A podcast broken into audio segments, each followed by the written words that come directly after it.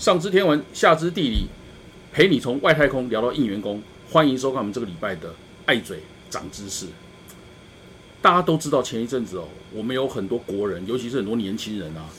都被呃诈骗集团绑架到柬埔寨去，好，然后甚至在那里啊，呃，这个一去不回，好，还有很多人呃，听说是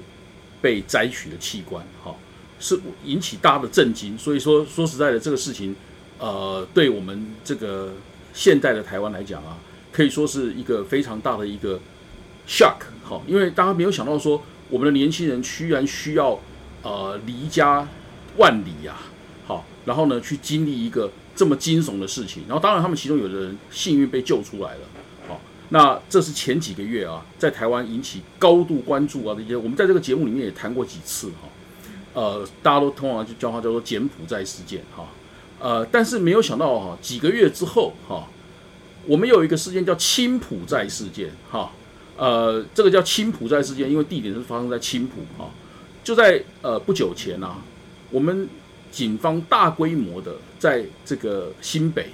呃，在这个桃园，呃，中立青浦，在台中哦，都都破获了这个诈骗集团，好，那说实在，我已经觉得他们已经不是诈骗集团，他们已经从诈骗集团升级了，哈，他们事实上是绑架这个杀人诈骗集团。好所以，因为他们把这个求职哦，呃，诈就利用这个求职广告吸引这个求职的呃人上门以后，他们事实上是把人这个呃控制他们的行动自由，好，然后把人用手铐都关起来，好，然后呃这个最大的一个地点啊，把人关起来最大的一个一个地点就是在桃园青浦，所以叫它叫青浦寨事件。那因为这个事件呢，警方把人救出来之后，才发现说。这里面有一个比悲伤更悲伤的故事，好，那这个比悲伤更悲伤的故事呢，一开始都没有什么人注意到，好，连媒体也只有非常少量的报道。那直到呃，我们有一位好朋友啊，他在他的脸书上啊，把这个事情给这个透露出来，他用他新闻专业的角度把这个事情给透露出来。那结果呢，这个事情引起了广泛的报道，哈，那刚好我们有这个呃运气哦，认识这位好朋友，所以。我们今天就请他来现身说法一下。好，这我在世新的好同事啊，陈秀凤老师来，秀凤老师跟大家问好一下。哎，各位同学，各位老师，对对不起，职业病，职业病，职业病，职业病，对不起，没问题，没问题啊。好，各位朋友，大家好，我是陈秀凤。其实我是一个在新闻界工作二十多年的新闻记者出身，所以我自己过去跑新闻的经验，我对人命我是非常在乎的。嗯，那这起事件为什么会引起我的注意？是因为我不晓得台湾社会对于人命这件事情越来越讲难听一点是比较宽容了。嗯，比如说我们每天下午的这个确诊死亡人数，大家知道吗？每半个月到二十天就增加一千人。嗯，可是我们都没有感觉了。对，我们是很纵容这一件事情，这个没有，这个没有错。我我我想要那个这这这这个，我们今天要谈这个事情哦，我我特别来请问一下那个秀凤哦，就是说我们刚刚讲这个青浦在事件里面哦，比悲伤。更悲伤的故事啊，呃，你还是大概给大家讲。我刚才已经跟大家讲过青浦，什么叫青浦在事件？这里面的其中有一个故事哦，特别引起你的关注，所以你把它抛出去，然后接着引起广泛的关注。是我想要知道说你是怎么注意到这件事的？我注意到这件事其实也是蛮偶然的，因为我自己的 YouTube 我把它当成广播在听。那每天傍晚到晚上，正好是在忙家事的时候，我就会把它听听看。哎，今天这个呃评论员讲什么？那个评论员讲什么？那天傍晚我就刚好听到朱学恒，他跟徐巧芯还有卢秀燕在吃播。啊，那在整个访谈过程当中，朱学恒就提到。这件事情，他说他也在网络上看到的。当时我就非常的惊讶，说怎么有这样的事情？为什么我不知道？但是因为当天晚上我也在忙哦，我只是放在心上，我没有把它不以为意哈。可是到晚上十点十一点，哎，我又想起这件事情来了。于是我就去网络上搜寻，网络上搜寻非常非常少，我只看到一个网络媒体叫 Now News，他写的这个过程，包括那有一位郭姓妇人的故事。呃，有一句话深深打动了我。好，这个郭姓妇人所以比悲伤更悲伤的故事，通常我们在报道诈骗集团，哦，几个人被逮，啊，几个人被抓，几个受害者结束了。现在媒体的报道就结束了。嗯。可是 Now News 这个报道，他就去报道了背后的故事。其中这三个死亡人，一个跳楼，两个被弃尸在桃园的龟山，其中一个被弃尸的四十五岁的黄姓妇人。大家知道她是一个单亲妈妈。好，里面的报道就听她是个单亲妈妈，生下小孩之后，先生就不告而别。不告而别之后，我想这个单亲妈妈贫跟病这两个一并一起来的。她在四十五岁的时候就有心脏病，又有糖尿病。我猜。教育水准一定也不高，所以生活非常的清苦。那小时候他的孩子曾经一度被送到育幼院里面去，那好不容易他努力工作，在孩子国中的时候把他接回来。那这个孩子当时对媒体的感叹就是：我们母子经过颠沛流离，经过饥寒交迫，甚至经过分离再相聚，可是我们却逃不过诈骗集团带来的凌虐死劫。这句话是深深打动我。我觉得世界上没有没有比这件事情更悲惨的。他们在这么艰困的环境之下，那个妈妈临终前吐了血，临终前还拖着他的室友，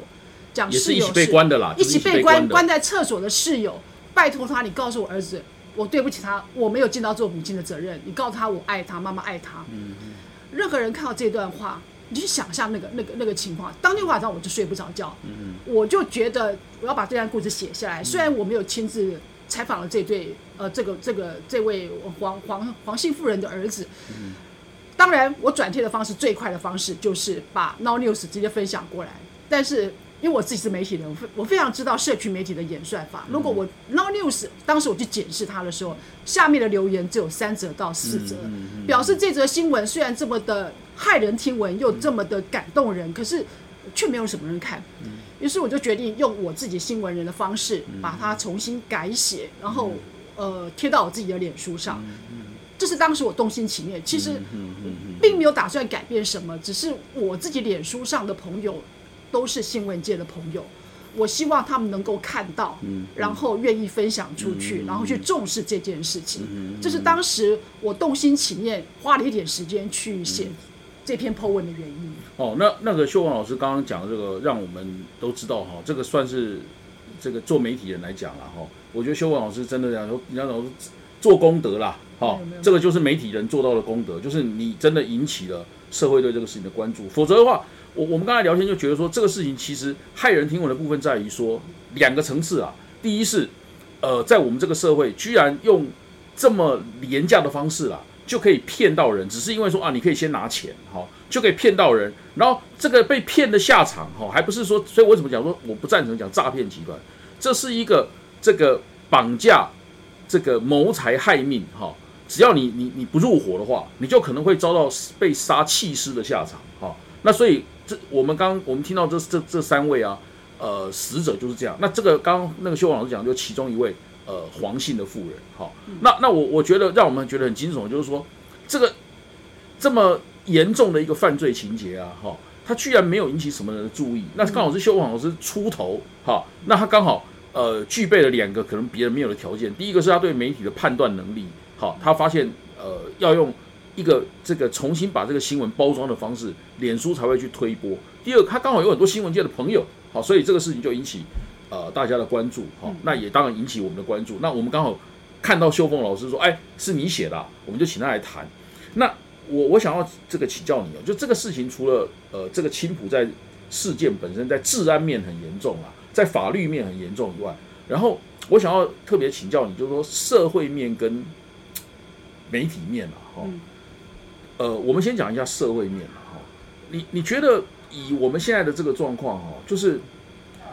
在台湾现实下下当下的台湾了哈，会发生一个这样的事情，就是呃，有这么多我们社会底层的人，他会被这样的广告吸引，然后呢就去呃投向这个未知的风险。事实上，你这个故事里面，你还你还要写到一个是，呃，这个黄姓妇人的小孩，呃，他可能应该。可能也是不知道有没有二十二十岁左右了哈，他有去警告他妈妈说：“哎，这个看起来哈很像是诈骗，一样有问题哦。”对。结果他妈妈没有没有听到他的劝阻啊，就还是去参加了那个诈骗集团招募员工哈，假称号称招募员工的那个说明会，然后接着就失去自由了哈。我你觉得说在当下的台湾哦，然后。这一件事情居然没有办法引起人的重视，然后呢，如果不是你的话，这个比悲伤还要悲伤的故事，还有这三条人命，也许就被淹没于海量资讯里面。对，你觉得在这个这个当下这个社会哦，你有没有觉得说有那种人命不值钱的感觉啊？我我我我觉得我们在疫情之下很难感受那个社会最底层他们对于金钱的那个需求。其实这个妈妈她一心一意就是说，我想给儿子，我对不起他，所以我想给儿子过更好的生活。那那些诈骗局他用的最好最简单的话术说，你只要存折给我，我就给你二十万、三十万。对于那种在生活困境挣扎的人，其实又又吸引力是蛮大的。他就觉得我就去试试看，我就奋力一搏看看。而且他们没有想到说这个事情居然是有这么大的风险，他们只是觉得说，那那那反正去试了又又不会怎么样不会，怎么样，他不会把命丢了。我觉得这件事情是最可怕的。然后社会大众对这件事情无感，甚至我们在早些的时候，内政部那个小编还贴出什么可以花什么东西到回柬埔寨赚十万块钱，笑死！还要用笑死这件事情，这件事情怎么会笑死呢？你你你永远不知道社会底层又在疫情之下受到了冲击，他不过是想要活下去，让他自己的生活过得好一点。对对，你讲的很对，我觉得这个感觉很像是说，呃，他他已经溺水了，所以他能够抓到什么能够抓的东西就抓吧，所以很容易上当，很容易被骗。是那那另外一个层次哈，这是那个修文老师的专业哈，像这样的事情啊，为为什么要直到你去剖了这个东西出来，才会引起广泛的呃重视跟转贴？那为什么 Now News 一开始的这个新闻，呃基本上没有人鸟它？为什么？这点其实我也觉得蛮讶异。当时我会动心起念，花一点时间在深夜的时候 po 这个文，就是我觉得不可思议。在在过去我在跑新闻的时代，肯定是大新闻。嗯，可是为什么现在？当然，一方面是因为选举，大家淹没在选举的质量；二方面，我觉得个人觉得是因为资讯太庞杂。当资讯一庞杂，注意力就不见了。嗯，好，我们对新闻的注意力就啊看过，他也没有太大的耐心看比较长的报道。然后 news 这边报道还蛮长的，好，你真的要静下心来去把它看。但是你会说观众不关心吗？其实我自己 PO 完文之后，一个晚上点阅率就超过三百，嗯好，然后呢，分享的人超过一百，啊，然后还有不认识的网友要求要捐款，嗯嗯嗯，对，要帮助这个黄姓妇人的儿子。嗯嗯，对，我觉得台湾人的爱心是有的，对，这个我这个对，这个我我想你讲的这个我也很有同感，对，对，只是他没有看到，没有办法看到。嗯对，那大众媒体呢，可能也是因为坦白说啊，现在说媒体最大的问题在哪里？真正跑新闻人变少了。其实这则新闻由 Now News 去跑出来，我也觉得很压抑。嗯，竟然不是主流媒体，我们主流媒体大家就报道到哦，有三个人死亡，一个跳楼，两个弃尸，哦，就结束了。对，没有去没有挖这个故事。对，那那你你你刚刚讲到那个呃，事实上说是呃台湾的爱心哦，嗯，还还还蛮多的。我们也跟大家补充一个一个资讯，这也是修网老师呃有提到的，就是说呃这个黄姓妇人死亡之后哦，事实上他也没有能力，他们家人也没有能力帮他办后事了，是所以他的后事事实上还是一个善愿基金会中华民国善愿爱心协会会帮他办了一个，就是呃等于办了一个那个呃不花钱的啦，好公益的不花钱的上的的的告别式啦。是好那所以台湾的爱心是有，好，但是很奇怪，就是说，呃，在你把它传播出去以前哦，嗯它完全没有引起任何的涟漪啦，哈、那另外，我们刚刚有聊在聊天录节目之前，我们有谈到一个问题哦，就是现在也很奇怪，很多这种呃社会新闻或或是属于治安的事件哦，照理说第一个应该要露出的地方，好、可能应该是呃地方新闻要要露出来，对。好、比方说我们刚刚有提到说，哎，高雄不知道为什么这个呃有一个很不正常的状况，就是它有五十二具的的浮尸啊，好，就尸体被丢到河里面去了，哈、呃，或或当然也有人说是自杀了，哈，我刚刚讲被丢这个是是这个一个讲法，但是也有人说他是自杀，反正就是五十二具浮尸啦，好、那可是这个事情好像在媒体上面也没有很多的露出了，哈、所以呃，我们刚好谈到地方媒体可能呃有一些毛病的，哈、嗯，这个部分你也可不可以给我们稍微评论一下？对，高雄半年五十二具浮尸，其实我也觉得我很好奇，就是五十二具浮尸，难道都是自己跳河自杀的吗？有没有哪一具浮尸背后可能有别的故事。也是这种诈骗、对呃、绑架、杀人集团。对，当然有人怀疑说是不是跟诈骗集团有关，就是被丢到河里面去，这些我们都没有证据，只是说媒体太欠缺这样的报道。虽然自杀，好像我们仿佛觉得自杀好就就没事了，可是那个自杀背后的。总不能说台湾高楼太多吧？这件事情，就自杀是怎么回事？为什么会促成他自杀这件事情？而且那个数量已经多到半年五十二具，我觉得那简直是不可思议。可是，呃，我从媒体上看到的报道只有五十二句，可是我从来看不到任何一具尸体背后它到底发生什么事情。对，那个修王老师，你你讲这个，我觉得呃，让我提提醒我，呃，前一阵子我有注意到一个报道的专题啦，哈，那。你要去讲这个背后的故事哦，可能要有一个专题式的做法。比方说，前一阵子那个联合报愿愿景基金会，他有做过一个专题，好，就是也在疫情中间发生了很多照护杀人的故事，就是很多呃照护者哈，他把他年迈的配偶或者是父母，好，就比方说把他推下楼，让他让他死亡，好，因为呃呃，他们都发现，在疫情中间没有没有收入，然后大家都染疫。他已经心力交瘁，没有办法照顾，所以就是等于照顾者把被照顾者给杀死了。是好，那这个就有背后的故事。是是。那这是联合报愿你基金会要花专题去做。那现在为什么就你讲的这个情况？为什么呃，现在媒体界哦，大家不愿意去做这种专题，或者说没有力气去做这种专题？这是为什么？追求点阅率吧。嗯。因为做这种专题要花很大的人力、金钱跟财力，然后可能换得到的点阅率还不如我今天抛一个正妹。啊，嗯嗯嗯，那就就成本效益来讲的话，他会选择后者，很明显，因为那个大专题，联合报是因为愿景工厂有个基金会在支持，有些理想。大部分的媒体不能说他没有理想，可是，在市场经济的情况之下，他被迫去走这种比较浅碟式的新闻，或者到脸书上到处去截截人家的这个这个二手新闻，说不定点阅率会比你派一大堆人，然后去调查这个为什么会有服饰，这服饰背后的故事啊。对，这就是现在媒体因为载具变了，然后乐听人也没有太高的要求啊。可是不代表乐听人他们有善念、没有善心，不想知道这件事情。只是就他的选择性来讲的话，选择那种比较浅碟、快速的，就他经营来讲，成本成本效益比较符合，就对。是，哎，那那你如果这样的话，因为我们都在试新教书啊，我们应该问我们自己一个比较灵魂的问题啊，就那你现在这样的话，我们到底要怎么去教同学？呃，传统的新闻价值或媒体价值，因为就这个角度来讲，那他们出去面对职场啊，就算你再有你有理想，可是问题是完全你的老板不会支持你啊，这没有意思啊。所以我们会不会会不会我们在学校里面教的东西哦，越来越觉得人家觉得说你这个完全跟实物脱节啊？这就是产学之间的落差。坦白讲，我自己在新闻系，我也是尽量怎么说。呃，不是让他们在一个无尘的世界，但是总是告诉他们，新闻记者还是有一些该做的事情要做。好，比如说我自己在 PO 这个文之后，我到我们班上去问，嗯，哎，你们知道这个事情吗？没有人知道。我也我也很压抑。我说那你们什么时候才会知道这些事情？有推波。嗯。